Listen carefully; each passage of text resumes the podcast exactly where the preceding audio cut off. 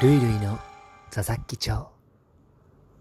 はい、えー、ということでね、今回は、5本指靴下って履きますかという、えー、質問でございますが、5本指靴下、履かないんですよ、実は私あまり。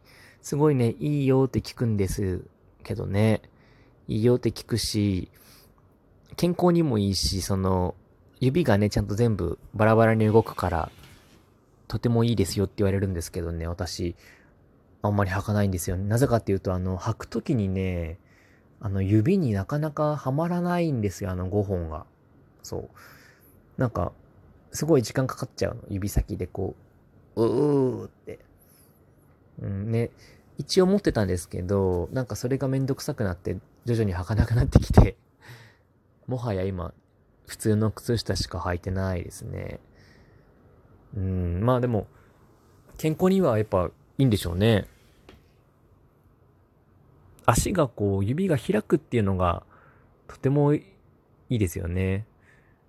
うん、でも、うん、普通の靴下でいいかな まあ、ダンサー、ダンサー的にはあの5本指すごいいいらしいんですよ。その、指が動くから掴みやすいって床をね、ギュギュって掴みやすいらしいんですけど、うーん、うーんっていう感じだな、私的には。